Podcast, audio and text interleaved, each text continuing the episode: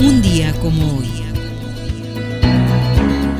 29 de noviembre, pero de 1810, Hidalgo decreta en Guadalajara la abolición de la esclavitud, del pago de tributos y alcabalas, del uso del papel sellado y suprime el estanco del tabaco y de la pólvora. Con la abolición de la esclavitud, Hidalgo legitima por primera vez la lucha armada por la independencia, a la vez que inicia la lucha antiesclavista en América. Ello le otorga un sesgo social y de emancipación política e igualmente de soberanía a legislar a nombre del pueblo. La abolición de los impuestos en materia de pólvora y papel sellado pretendía evitar monopolios y otorgar igualdad económica. Respecto a la abolición de la esclavitud y de las castas, la proscripción del sello de inferioridad otorgó igualdad jurídica y política a todos los mexicanos. El documento cierra con la orden de promoción del documento para que llegue a noticia de todos y tenga su debido cumplimiento mediante su publicación en Guadalajara y demás ciudades, villas y lugares conquistados